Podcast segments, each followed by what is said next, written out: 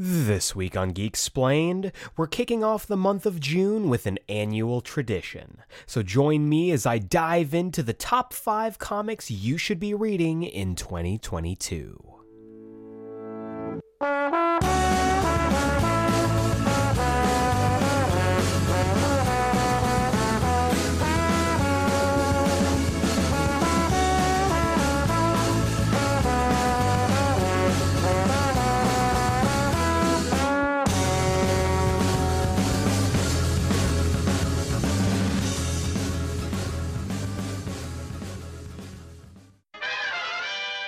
Welcome back to Geek Explained. I'm your host, Eric Azana, and today's episode is the first for the month of June. We are officially in summertime, I think, but today's episode is all about comic books because I will be talking about my top five comics that you should be reading in 2022. We do this every year, it's always a ton of fun, and I just want to say, first off, before we dive into everything, thank you so much to everybody who tuned in for X May 2022. All of last month was dedicated to the X Men. I had some wonderful guests who had some great discussions, and I got a lot of great feedback on the episodes. So, if you haven't yet, go back in the archives. You don't have to go very far. Check those out. They were four absolutely wonderful discussions. I had a ton of fun, and I cannot wait to do it again next year. But now we're in June. We are heading towards the middle of the year, and by this time, normally in the schedule of the podcast, I've already done this episode, but because we did take off the month of April, which was much needed, I am doing it now, and oh boy, we're talking about comics, which I you know how much I love talking about. Uh, we're talking about my top five comics, and this was a list that was very hard to put together. So I'm excited to share my list with you. Um, I'm sure you will notice that there is no news segment if you've looked at the show notes, if you looked at the timestamps, and I'm still kind of working out the new format for the podcast. I think part of the reason that I got so burnt out on it was because I had to keep waiting to make sure I was current with everything. So I am trying something new. I'm not going to be doing a whole compilation of news for each week if that's something that you miss in the podcast, feel free to let me know. Geeksplained at gmail.com. Send your emails. I always read them and also send them if you want to be part of the mailbag. We'll get into that later. But for now, a uh, couple things that I do want to touch on. Doctor Who news has been fantastic. Very, very excited about that. Um, Doctor Strange the Multiverse of Madness came out, and we actually did a book club one shot that dropped last week where I Malcolm Russell Nelson and Jacob Brown, the co hosts of the Geek Explained Book Club, went deep in on this movie, talking about all of our thoughts on it. So go check that out as well. And lots of stuff's going on. Kenobi dropped. We had Star Wars Celebration, which was really fun. Uh, Kenobi's been really good. I really liked the first two episodes, but I am very, I'm cautiously optimistic because the Disney Plus shows are, you know, very up and down. So I'm I'm waiting to see it in its completion. But we've got tons of really exciting stuff going on this year. So I think for now I'm going to keep my thoughts when it comes to the news to stuff that I kind of am thinking about when I sit down to record the podcast. Uh, if there's anything that you want me to specifically touch on, feel free to write in to our mailbag. Once again, emails to geeksplained put mailbag in the subject header, and I will read it. So if there's anything you want me to specifically discuss, that would be the place to do it. But with all of that out of the way, we have our main discussion the top five comics that you should be reading this year. And of course, after the jump, stay tuned for the comics countdown, where I'll chat you up about all the comics you should be picking up this week. And before we get into it, I'm sure you can hear I'm a little stuffed up in this episode. Um, I'm not sick, thankfully. However, my partner is fostering a kitten, and that cat has set my allergies on fire. So I am going to be a little bit stuffed up in this episode. I apologize for that in advance, but I do hope you stick with me because this is going to be a great episode talking about some great comics. But without further ado, let's get this ball rolling right on into the main event, the main course, the entree, if you will, as I chat up about my top five comics that you should be reading in 2022.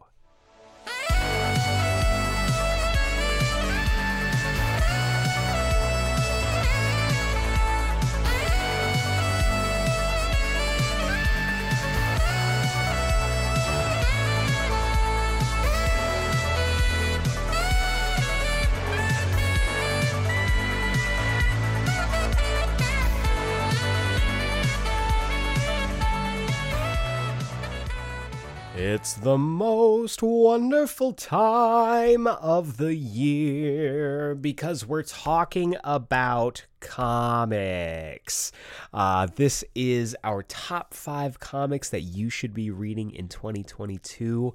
And I got to tell you right up front, this was a tough list to put together because there are so many good comics going on right now. We are, in fact, spoiled for choice here in the year of our Lord 2022 when it comes to great comics, and that made this really difficult. Probably the most difficult that it's been so far in this entire time we've been doing this podcast. I think I've done four of these. This was actually, fun fact, our very first episode of the podcast was the top five comics that you should be reading way back in the far flung year of, what was that, 2018? Gosh. Um, this was tough. Other years, I think there were clear standouts, and there were definitely comics that I knew immediately I would be putting on this list. But I was kind of shocked at how hard it was to not only narrow them down, but also to actually place them and rank them. I think, let me see here. I've got I had at least 15 comics at the start of this that I for sure wanted to be on this, and I narrowed it down to my top five, and I've also got four honorable mentions because I couldn't not have honorable mentions. So before we get into the list, let's talk about those real quick. First off, we've got Iron Fist by Alyssa Wong and Michael YG. This is everything that you would want out of a soft reboot of Iron Fist. The central mystery behind Danny Rand trying to figure out who this new Iron Fist is, why do they have the power of Shou-Lao? It's a really great mystery that doesn't spend very long, at least uh, with the reader, on letting you know what the deal is, but the fact of the matter is characters like Danny, like Luke, like all of the Iron Fist adjacent characters are scrambling to figure out who this new Iron Fist is. And I think it's really cool. If you were one of the people who kind of skipped out on Iron Fist Heart of the Dragon, first of all, how dare you? That comic was incredible. You might be a little lost as to why Danny Rand isn't technically Iron Fist anymore, but the crux of it is Iron Fist Danny Rand gave up his power to stop a world ending threat, and now someone else has the power. And so he has to figure out who this is and what kind of threats they're facing because they've got some problems of their own. It's a great book. I couldn't put it on the list just yet because it's very early on, very early on in the book so far. But if it continues with the quality that it has been going, I think for sure this is going to show up on next year. I've I've got a good feeling. Plus, the artist stellar. Alyssa Wong is a wonderful writer who I just ah, she's fantastic. She everything that she's put out I've really enjoyed, so I'm excited to see where the book goes. Also, X Men by uh, Gerry Duggan and Pepe Larraz. This was fantastic from the get go onward up to where it is now. It's an amazing book. This was the first X Men official team spinning out of uh, the Hellfire Gala since the beginning of the Krakoan era. With Krakoa, the whole island decided that they didn't need the X Men, more or less. So the X Men as a team has kind of been dormant since Jonathan Hickman took over the books. But following the Hellfire Gala, following the X Men vote of 2021, it sounds like a catastrophe or something. The Oh yes, we remember back to the Hell the Hellfire Gala and the X Men vote of 2021. Um, we have a new X Men team, and it's a killer killer X Men team. Cyclops, Jean Grey, Wolverine, the good one. Uh, we've got Synch, Polaris, Rogue, Sunfire, and I'm missing someone. I'm pretty sure I'm missing someone. Who am I missing? Who am I missing? I don't think I'm missing anybody. I think it's just seven. Either way, um, it's been a great book so far, dealing with the return of the X Men, their public image, the fact that they now kind of represent a peacekeeping uh, force outside of Krakoa, and all of the legal, political, and social ramifications that come with that. I've been really enjoying it. Plus, we've been dealing with some kaiju battles, some space stuff. It's been really good. And now Captain Krakoa is on the scene. It's been a wonderful book, lots of stuff in store. However, I do think that uh, it's kind of in this weird holding period before AXE starts, uh, Avengers, X Men, Eternals, Judgment Day, whatever. So I am I'm excited to see where we go after this. We know that Judgment Day is probably going to be a good crossover story, but I I I really like the X Men by themselves right now, and they've been doing really good work. Uh, and speaking of X Men, X Men Red uh, by Al Ewing and Stefano Caselli. It's Ewing in space, space, space, space, which is always his sweet spot. He does a wonderful job with anything having to do with Marvel Cosmic. Go check out his Guardians of the Galaxy run. It slaps, it honks, it is all of the adjectives you could want. It's wonderful. Um, and Stefano Caselli, I mean, what more do you want? The art is beautiful, absolutely gorgeous. The art is beautiful, absolutely gorgeous. I can't get enough of it. We are establishing the Brotherhood on Mars. There is no X Men on Mars slash Arakko. They are the Brotherhood, and we are getting Storm versus Vulcan. My boy, my sweet baby boy, Gabriel Summers.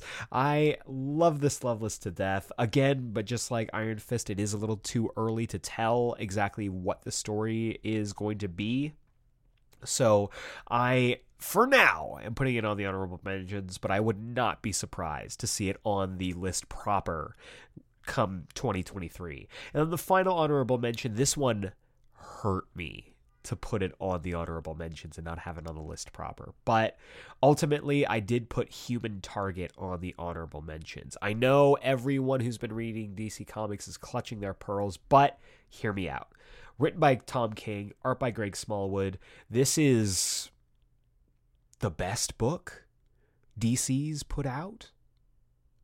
Question mark? Ellipses? Dot dot dot. I'm not sure.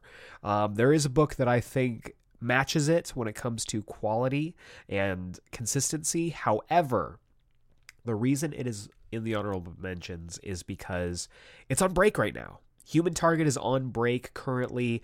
Uh, it had its first six issues. They were all incredible masterpiece comic storytelling. And then it went on break. And we're not going to get another issue of it until September. So that for me is a really hard pill to swallow. I understand why it's happening. This isn't me complaining about, oh, why aren't we continuing on with this? Greg Smallwood is a very good artist, and good art takes time. So they are giving him the time to bring together all 12 of these issues so we don't have to have a random artist switch up. Bad cat, I'm looking at you. But I am still a little bummed about it. However, it does give you the perfect opportunity to go back, check out the first six issues or what Tom King is calling season one.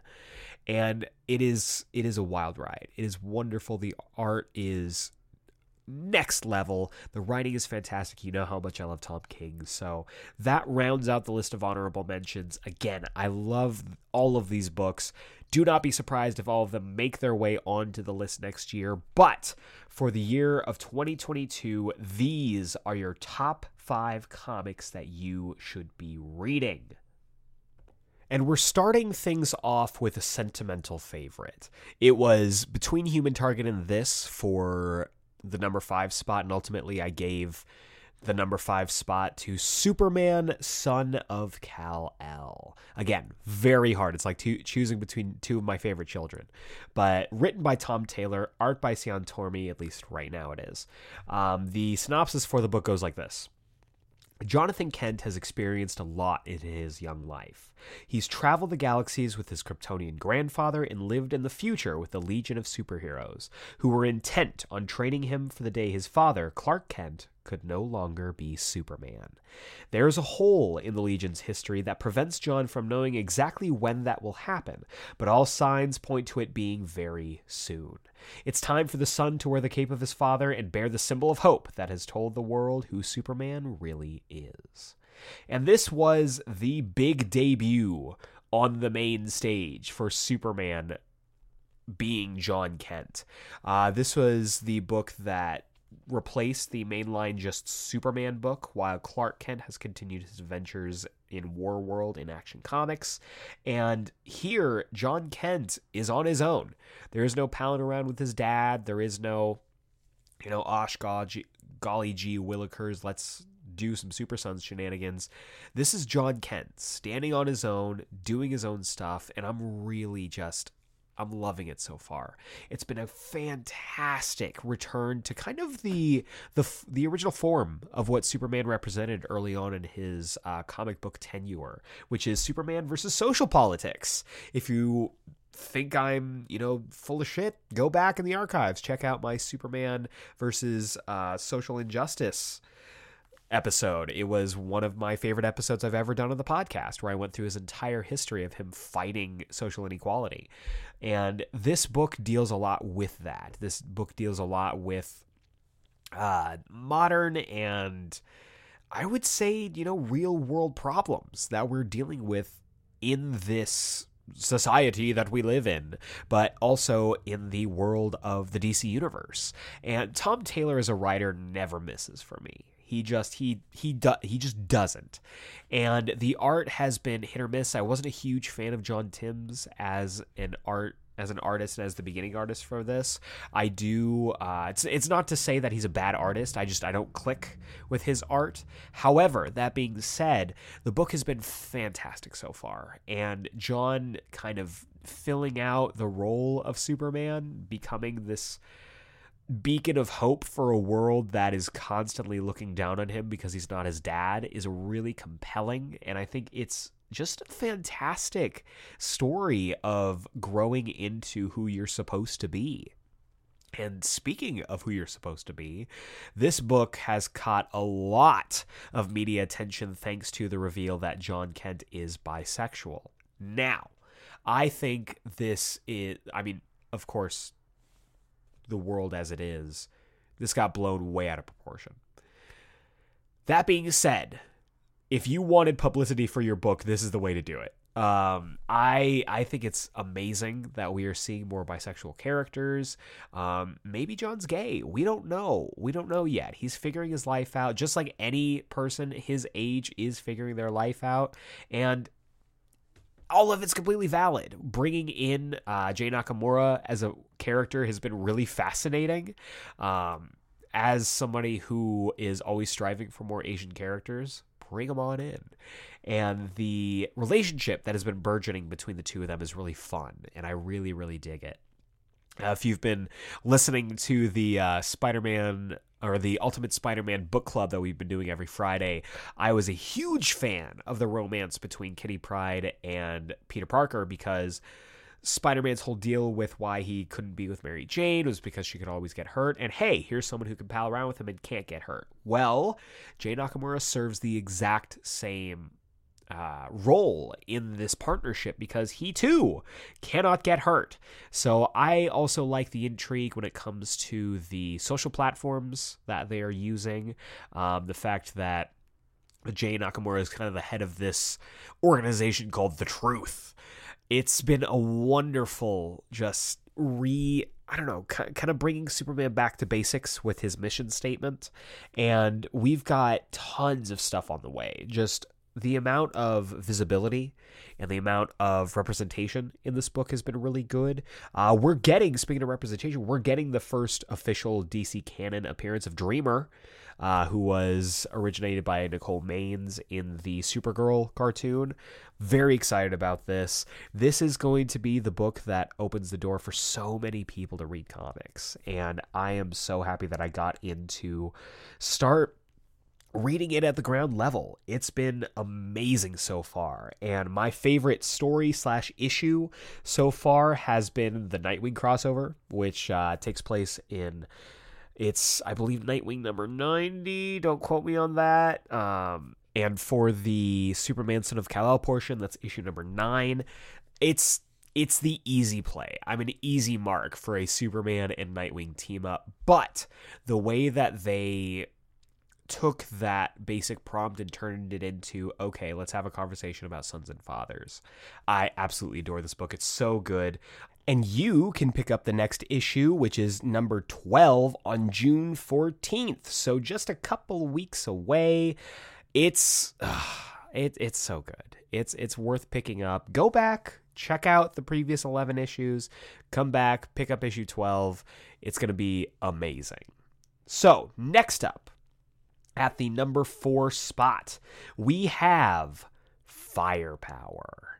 Firepower is a book that has been on the on the border right on the cusp of breaking into the uh, breaking into the top five every single year since it started, and it has finally made its way on. Uh, written by Robert Kirkman, art by Chris Samnee. Um, I love this book. The synopsis goes like this. The one who wields the firepower is destined to save the world. But Owen Johnson has turned his back on that life. He doesn't want the power. He never did. He only wants to spend time with his family and live his life, but unseen forces are at work to make that impossible. Danger lurks around every corner as Owen's past comes back to haunt him. This book is amazing. And I have loved this book straight up from the announcement. I knew this was going to be amazing. Two of my favorite creators, Robert Kirkman, Chris Samnee, writing about a story where we have our Asian lead throwing fireballs at his enemies. I knew I was going to love this, but what I didn't expect was that it was going to be about family. It was going to be about the ones you love and legacy and all of this stuff that is right up my alley. Uh, it's my favorite indie comic right now. I profess that I am not an indie aficionado. I am still openly getting uh, recommendations for indie comics, and I always welcome them because that is a big uh, blind spot for me. And anytime I'm introduced to a new indie comic, it makes me really excited.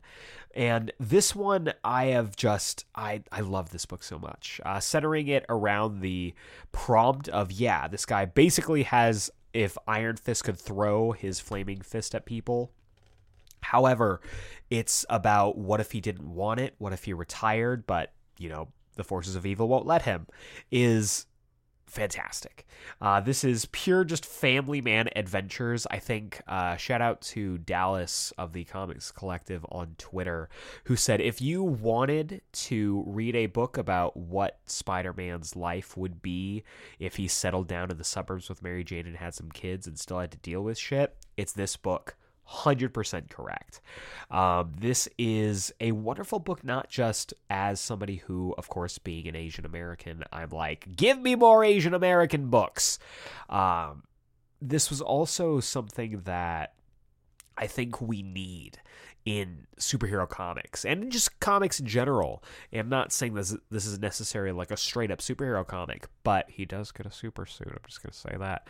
Uh, but his his whole deal with him trying to get out of that life and now he is having to account for his family. He is having to bring them into this crazy wacky bizarre world that he thought he had left behind. It's just a wonderful story and you get interplay with him and his wife, with him and his two kids, with these agents who have been placed in their lives without their knowing, and you get to go back and find out, oh, what happened after he left this temple. It's incredible, and it is all punctuated with Chris Samnee's amazing art. It is next level shit. Like, I have always been a huge Samnee fan. I have been for a very long time. You know how much I love Chris Samnee's art. If you have ever asked me once about what my favorite Daredevil run is, I will chat your ear off about how much I love Chris Samnee's art, and he is at his all-time best doing his art on this. Every single time. He's never you know drawn a bad book to me at least but he is doing some trans some transcendental next level shit here. Uh, there is a big old double page spread in issue 20 that is breathtaking and he's been doing a lot more splash pages in the issues so far. So i i'm excited to see more of it. And it's really it's really starting to hit its stride. You know the book has been strong all the way through but it hasn't always been something that's been eye-catching to people which sucks because it's been a wonderful ride from start all the way to present day but people are starting to take notice. People who even people who had i think dropped the book are starting to come back because they're like oh he's fighting a dragon now? Sign me up. Which makes me very happy because now I can stop shouting into the void and other people can see just how good this book has been the entire time. But again, it's hitting its stride, it's getting bigger, it's getting grander, and it's only going to get more impressive as we go along. My favorite story slash issue so far for this funny enough, has been the uh, Prelude OGN. This was an original graphic novel, which more or less was a prologue for the for the series that I would say probably condenses like at least six to ten issues of stories into one little graphic novel to give you the information you need. I love it. It's a great world building device that I think would be cool to see more of nowadays. But the book just picks up from there and continues on. I want to give a quick shout out to issue two because there's this amazing fight in because obviously our lead character Owen Johnson is living in the suburbs and he's attacked by who else a ninja but everybody's sleeping because it's school night and his wife has to get up early for for work tomorrow.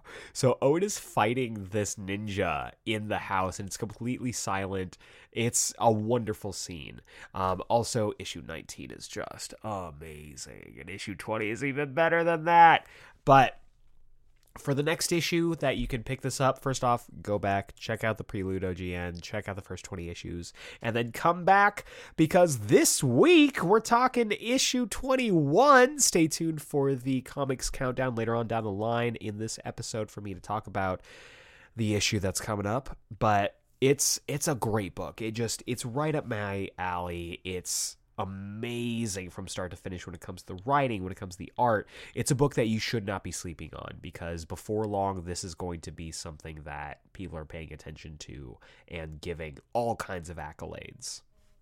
But speaking of directly up my alley, at the number three spot, I am very, very excited about this it's Batman Superman World's Finest.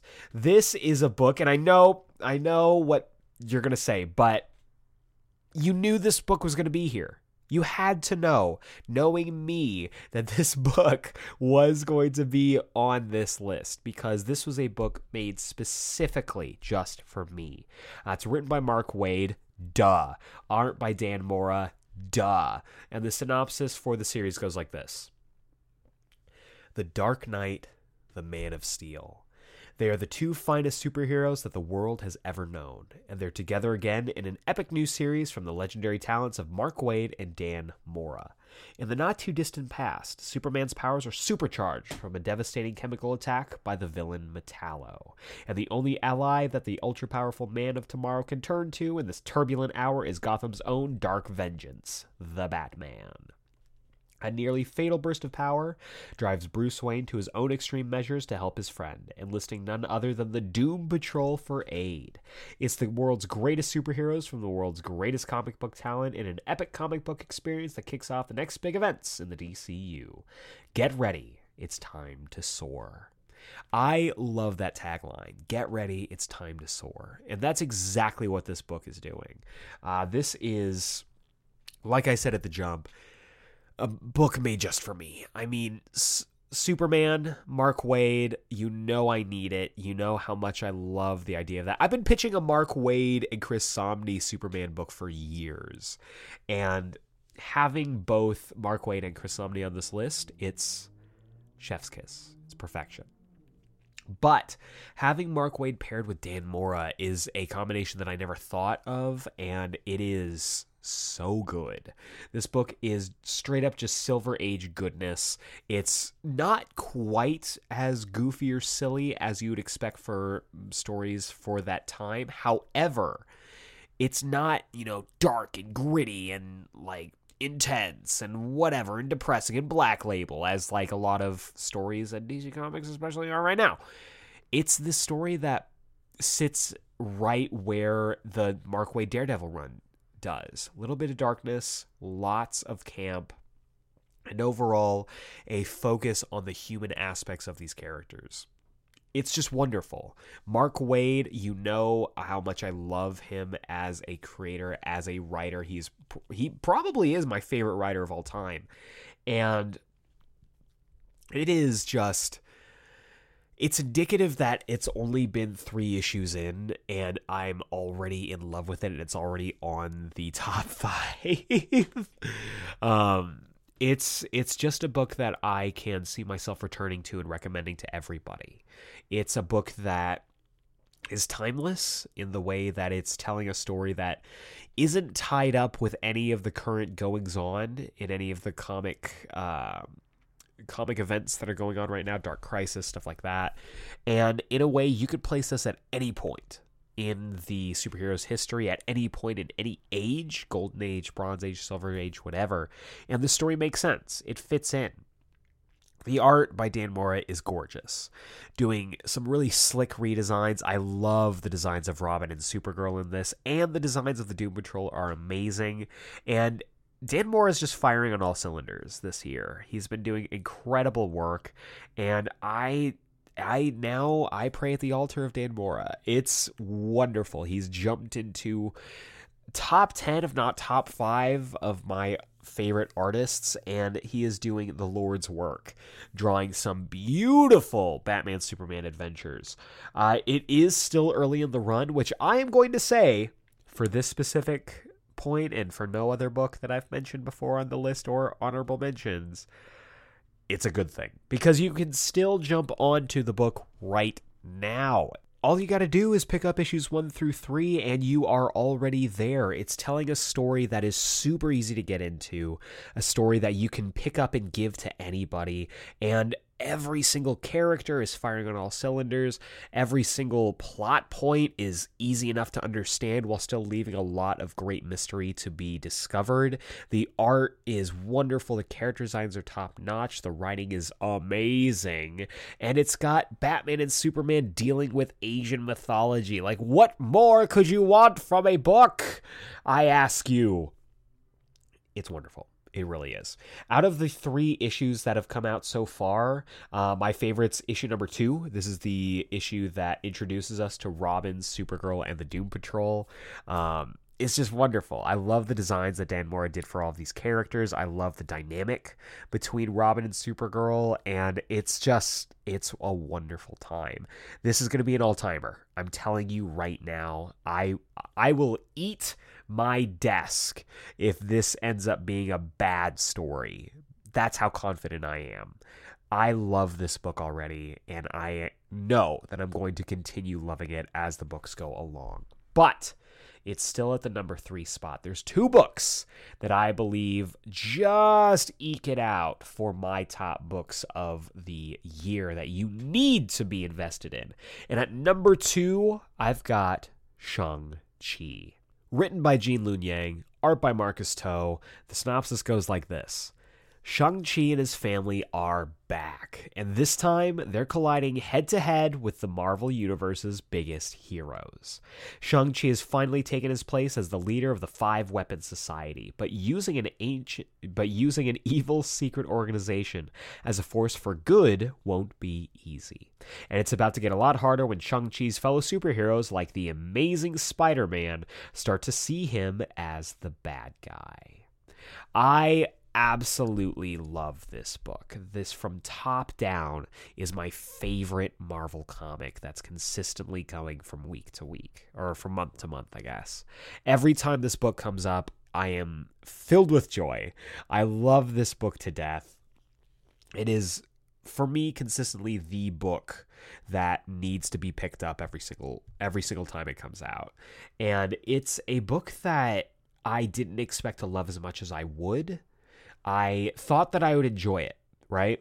But I didn't realize I was going to fall head over heels for this book, which I should have been. I should have been prepared for it because Gene Yang is very quickly climbing the ranks as an all-time favorite writer for me.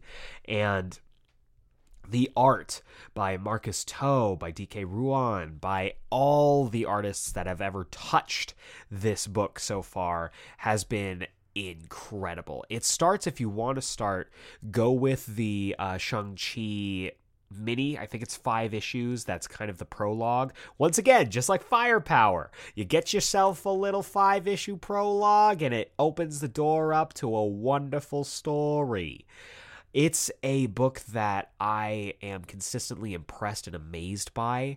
And the first arc, which is, again, Shang-Chi versus the world, is so cool. It's Shang-Chi rubbing elbows with the Marvel Universe in the best way. Every single issue, he interacts with a different Avenger or Avenger adjacent character, and they get to see him as, oh, you're not Shang-Chi, former Avenger, you're Shang-Chi, leader of this evil organization, and we need to square that circle.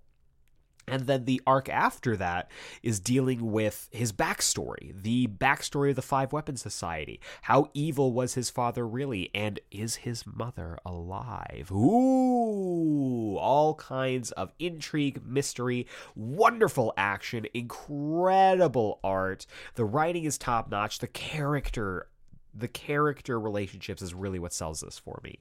I love every single interaction that these characters have with each other. Uh, Sister Dagger is just the best.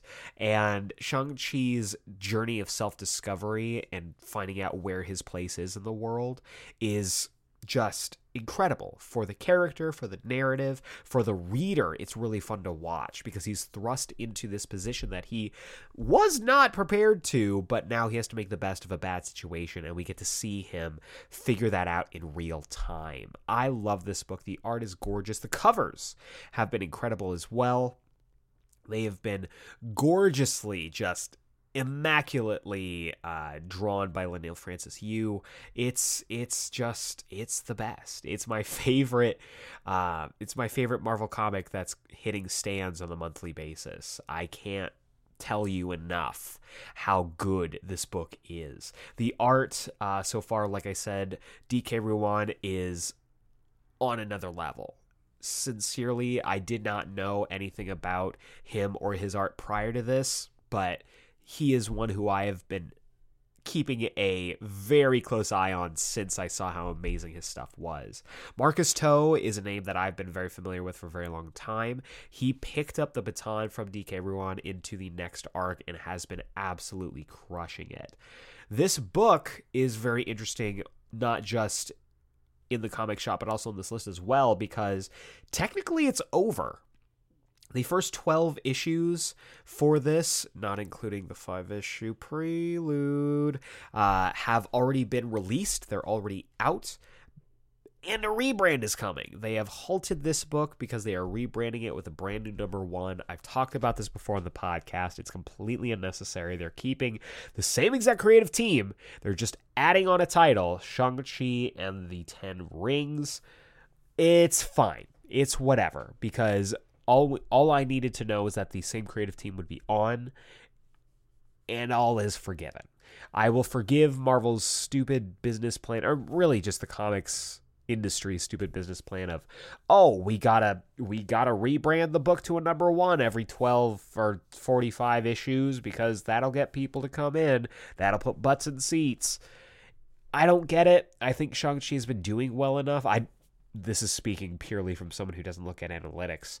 But I think it's been doing well enough. The word of mouth has been good enough. And Shang-Chi has now entered the world stage because of the MCU that people are going to be paying attention to this book. And yes, maybe it's a quote unquote corporate synergy thing where it's like Shang-Chi's got the 10 rings in the movie, he's got to have the 10 rings in the comics. I get it. However, it's unnecessary. That being said, I'm very excited about Shang-Chi and the Ten Rings. It is going to be absolutely wonderful. Uh, my favorite story slash issue so far from the uh, from the Shang-Chi series has been issue number six. This was the finale of Shang-Chi versus the world, and it pit him against Thor. Shang-Chi versus Thor is incredible. Just as a concept is wonderful, and I'm going to leave you with two words that I think will make you want to pick this book up lightning sword. Just, I'm going to leave it there. Do with that what you want. But again, all 12 issues are currently out. Go pick that up. Go pick up the five issue prelude and then get yourself ready because Shang-Chi and the Ten Rings number one is hitting shelves next month. We will not have to wait long. This is the perfect time to catch up on Shang-Chi's story with the Five Weapons Society in the meantime and between time. So check that out. It's a wonderful book. It's my favorite Marvel comic of the year. You need to be paying attention to this. However, it's not my favorite book of the year. It's not the number one book that you should be reading in 2022. And I think, to the surprise of literally no one, my top book of the year, my number one book that you, as a comic book fan, should be reading in 2022 is Nightwing. Written by Tom Taylor, art by Bruno Redondo. What more can I say about this book that I haven't already gushed about in previous episodes? Synopsis for the series goes like this Nightwing is back, and his drive to keep Blüdhaven safe has never been stronger. But his adopted city has elected a new mayor with the last name Zucco. When Nightwing enlists Batgirl's help in investigating the politician bearing the same name as the man who murdered his parents, she unearths the details that will shock and fundamentally change the hero.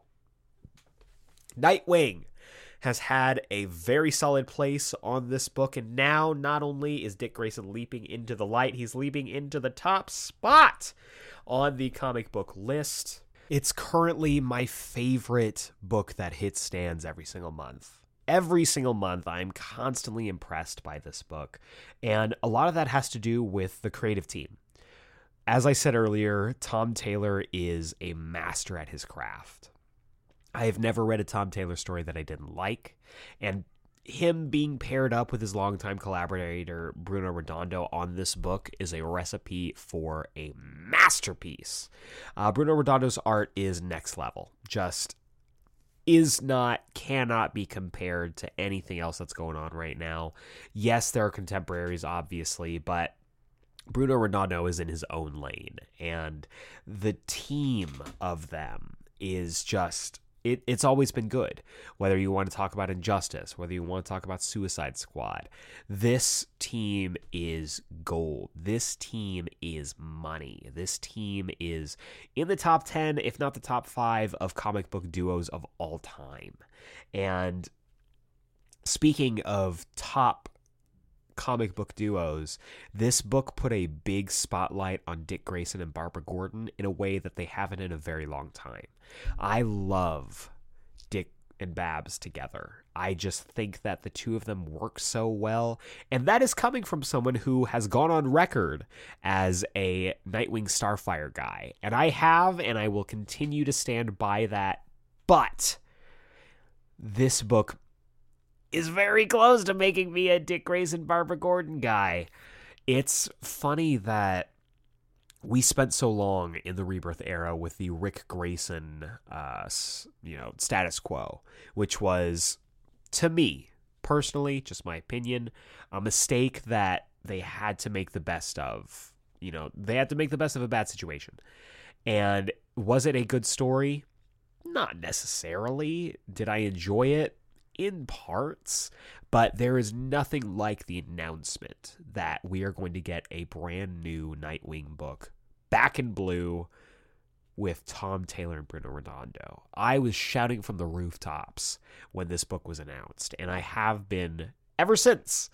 And in this book, and I think in DC Comics in general, Nightwing feels more important than he ever has in his comic book history. He is leading the charge for what DC Comics should be.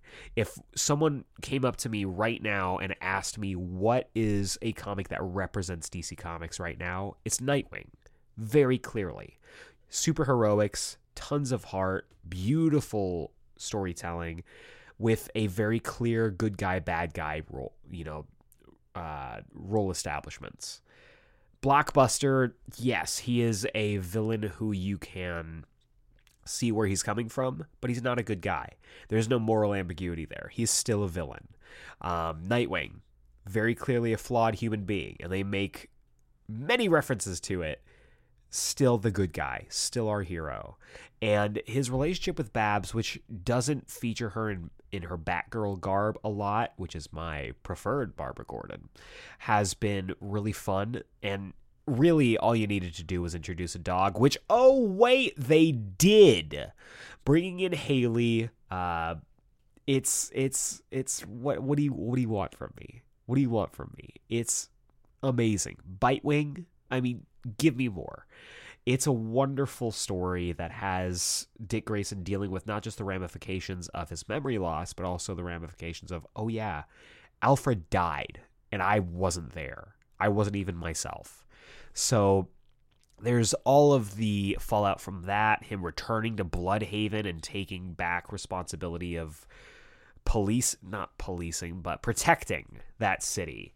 And this book has had you know the occasional stumble. I don't think the fear state crossover or Fear State tie-ins were particularly strong. They weren't the strongest parts of this series, but that doesn't mean that the quality of the series overall dropped because they were still solidly Nightwing stories. And the book is not afraid to cross over. I already mentioned earlier the crossover with uh, Son of Kal-El, which was incredible, and I loved every second of it but it also deals with the Bat family showing up all the time. Very early on, Dick Grayson and Tim Drake are teaming up, and it's beautiful. It's what it always should have been. And this book is constantly surprising me with the reveals, with the story, with the art. Oh my God, the art, the colors have been wonderful. It's just the book that I look to as a comfort read.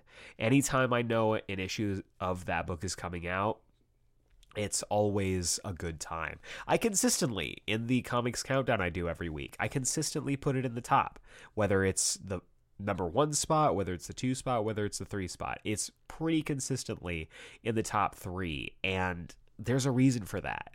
It's a book that I constantly recommend to people, and anytime I've been able to recommend it to them and they've been able to read it, 100% success rate. I only have that with one other book, and that's All Star Superman. Not saying that this is as good as All Star Superman. I'm just saying when it comes to recommending stuff, my two can't miss books are All Star Superman and Tom Taylor and Bruno Redondo's Nightwing.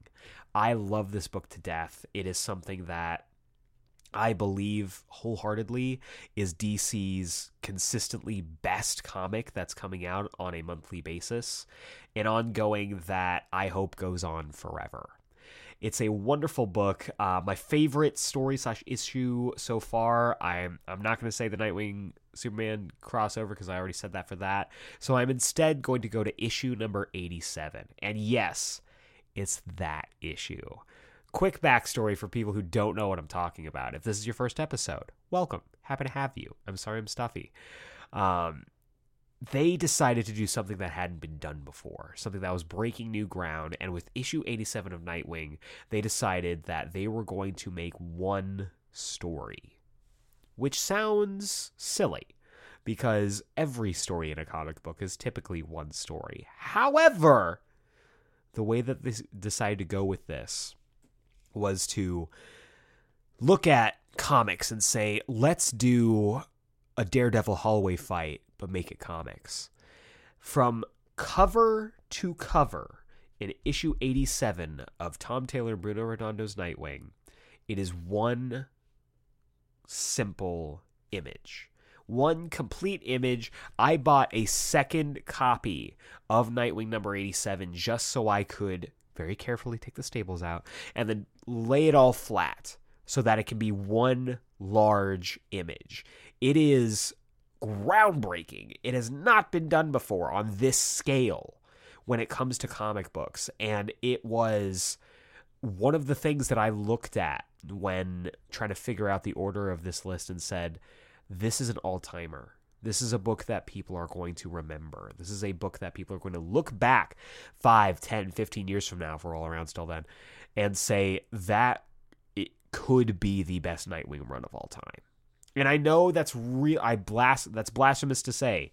I know that Judd Winick is reaching out from wherever he is and trying to strangle me. However, I believe this stacks up with literally any Nightwing book that has ever come out. And if not, you know, if not matches it, absolutely could exceed it. I know it's tough. It's a it's a weird thing to think about, especially with how good Nightwing has been in the past with specific, you know, specific runs that I think don't get as much play as they should.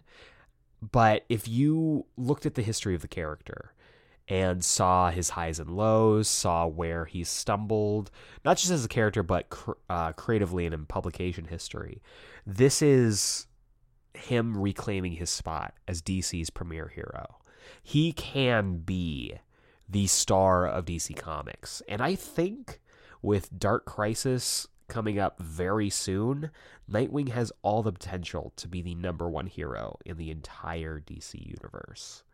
It might be strange to say, it might be a long shot, but I think Dick Grayson can make the leap. And that, my friends, is the top five comics that you should be reading in 2022 Superman, Son of Kal El, Firepower, World's Finest, Shang-Chi, and Nightwing. And as I said earlier, the honorable mentions list is long. I had to narrow it down to just four, but there are so many good comics going on right now. It's a great time to be a comic book fan. I hope this episode and this podcast helped you to narrow it down if you were trying to get into comics, if you were trying to um, get back into comics if you're trying to just narrow down your pull list because it can get a little expensive. I'm speaking from personal experience. These are the books that I think you should absolutely be keeping your eye on as the year goes along because we're already halfway through 2022, and I know I'd personally like to spend the rest of the year reading some amazing comics. Ooh, welcome back to this week's Comics Countdown. This is the segment of our show where I chat you up about all the comics that you should be picking up this week. Whether it's at your local comic book shop, on Comixology, or however you get your comics, these are the ones I think you should definitely take a look at. But before we get into this week's books, we got to take a look back at last week's books with the Geek Explain Pick of the Week of last week. And you know what? I read through last week's books and I thought to myself, is it The Amazing Spider Man number two by Zeb Wells and John Romita Jr.? I think it's The Amazing Spider Man number two by Zeb Wells and John Romita Jr. I, for the life of me, was not expecting to enjoy this book, but I picked up issue two and I realized this isn't a Spider Man book.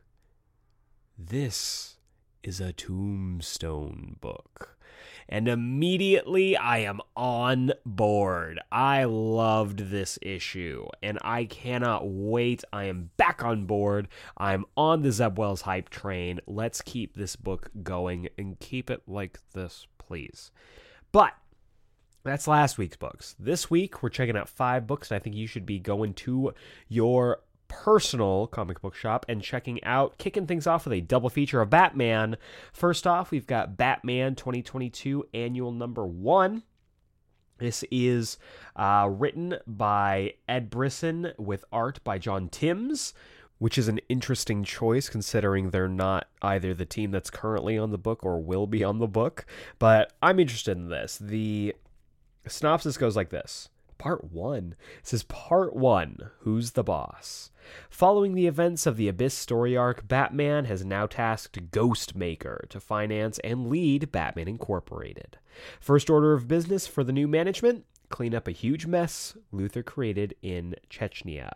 But is this new group ready to face fearsome new threat, the Grey Wolf? Ooh, interesting. And prepare yourself for the evolution of Clown Hunter.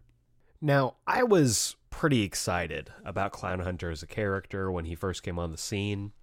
And I, very incorrectly, predicted that Clown Hunter would eventually be revealed as Red X. That, of course, did not happen. However, I'm not sure where Clown Hunter fits in the greater Batman mythos. So I'm hoping that what this book does is it gives me a direction for Clown Hunter.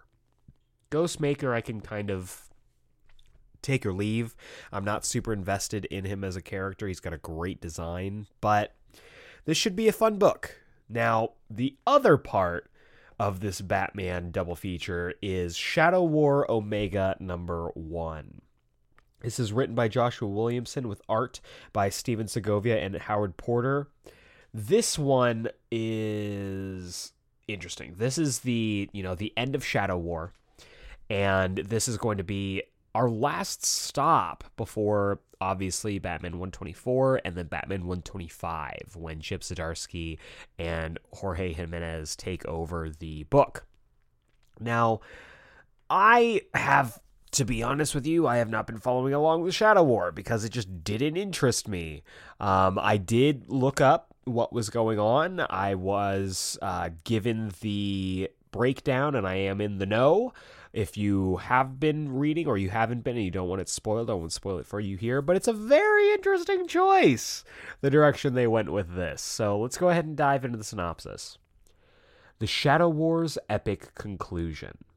The shocking finale of the Shadow War. Li- lives have been lost. Heroes and villains have fallen in battle. And now the real mastermind behind the Shadow War has been revealed. But they are far from done. Batman and Robin are all that's left to put a stop to their real plans. Can the father and son duo work together to save the day? This is the conclusion. This is Shadow War: The End. Um, I, there's there's not a whole lot else to say about it. If you are following along with the Shadow War stuff, it's gonna be probably exactly what you expect it to be. The reason I'm including it on the list um, is more or less because this is promising to lead into, or at least be heavily referenced in Dark Crisis, because that is another book being written by Joshua Williamson that he has said in interviews will connect to the story. So if you are not in the know, if you are not reading Shadow War, at least find someone who is and get the breakdown from them. because I guarantee you something is going to come up. Somebody's going to say something in Dark Crisis. And if you are not aware, it is going to be like, what? Because Joshua Williamson is going to fully expect you to have read this book. And I get it. I get it. He wants you to read all this stuff. But Joshua Williamson, I'm sorry, I'm not reading Shadow War. But I still like you as a writer, and I'm very excited for Dark Crisis. Now, Next up, we have Strange number three. Uh, this was actually a book that was on the list for uh, honorable mentions, but it was just eked out by the other uh, the other entries. It is written by Jed MacKay with art by Marcelo Ferreira. And I've been really digging this book so far. I really, really like this. I think the angle of Clea trying to be the protector of both, you know, the living and the dead is a really solid choice and something that we haven't seen done before with Doctor Strange. So I'm excited to see what this book entails. Let's dive into this synopsis. Someone is preying on the misery and suffering of New York's citizens.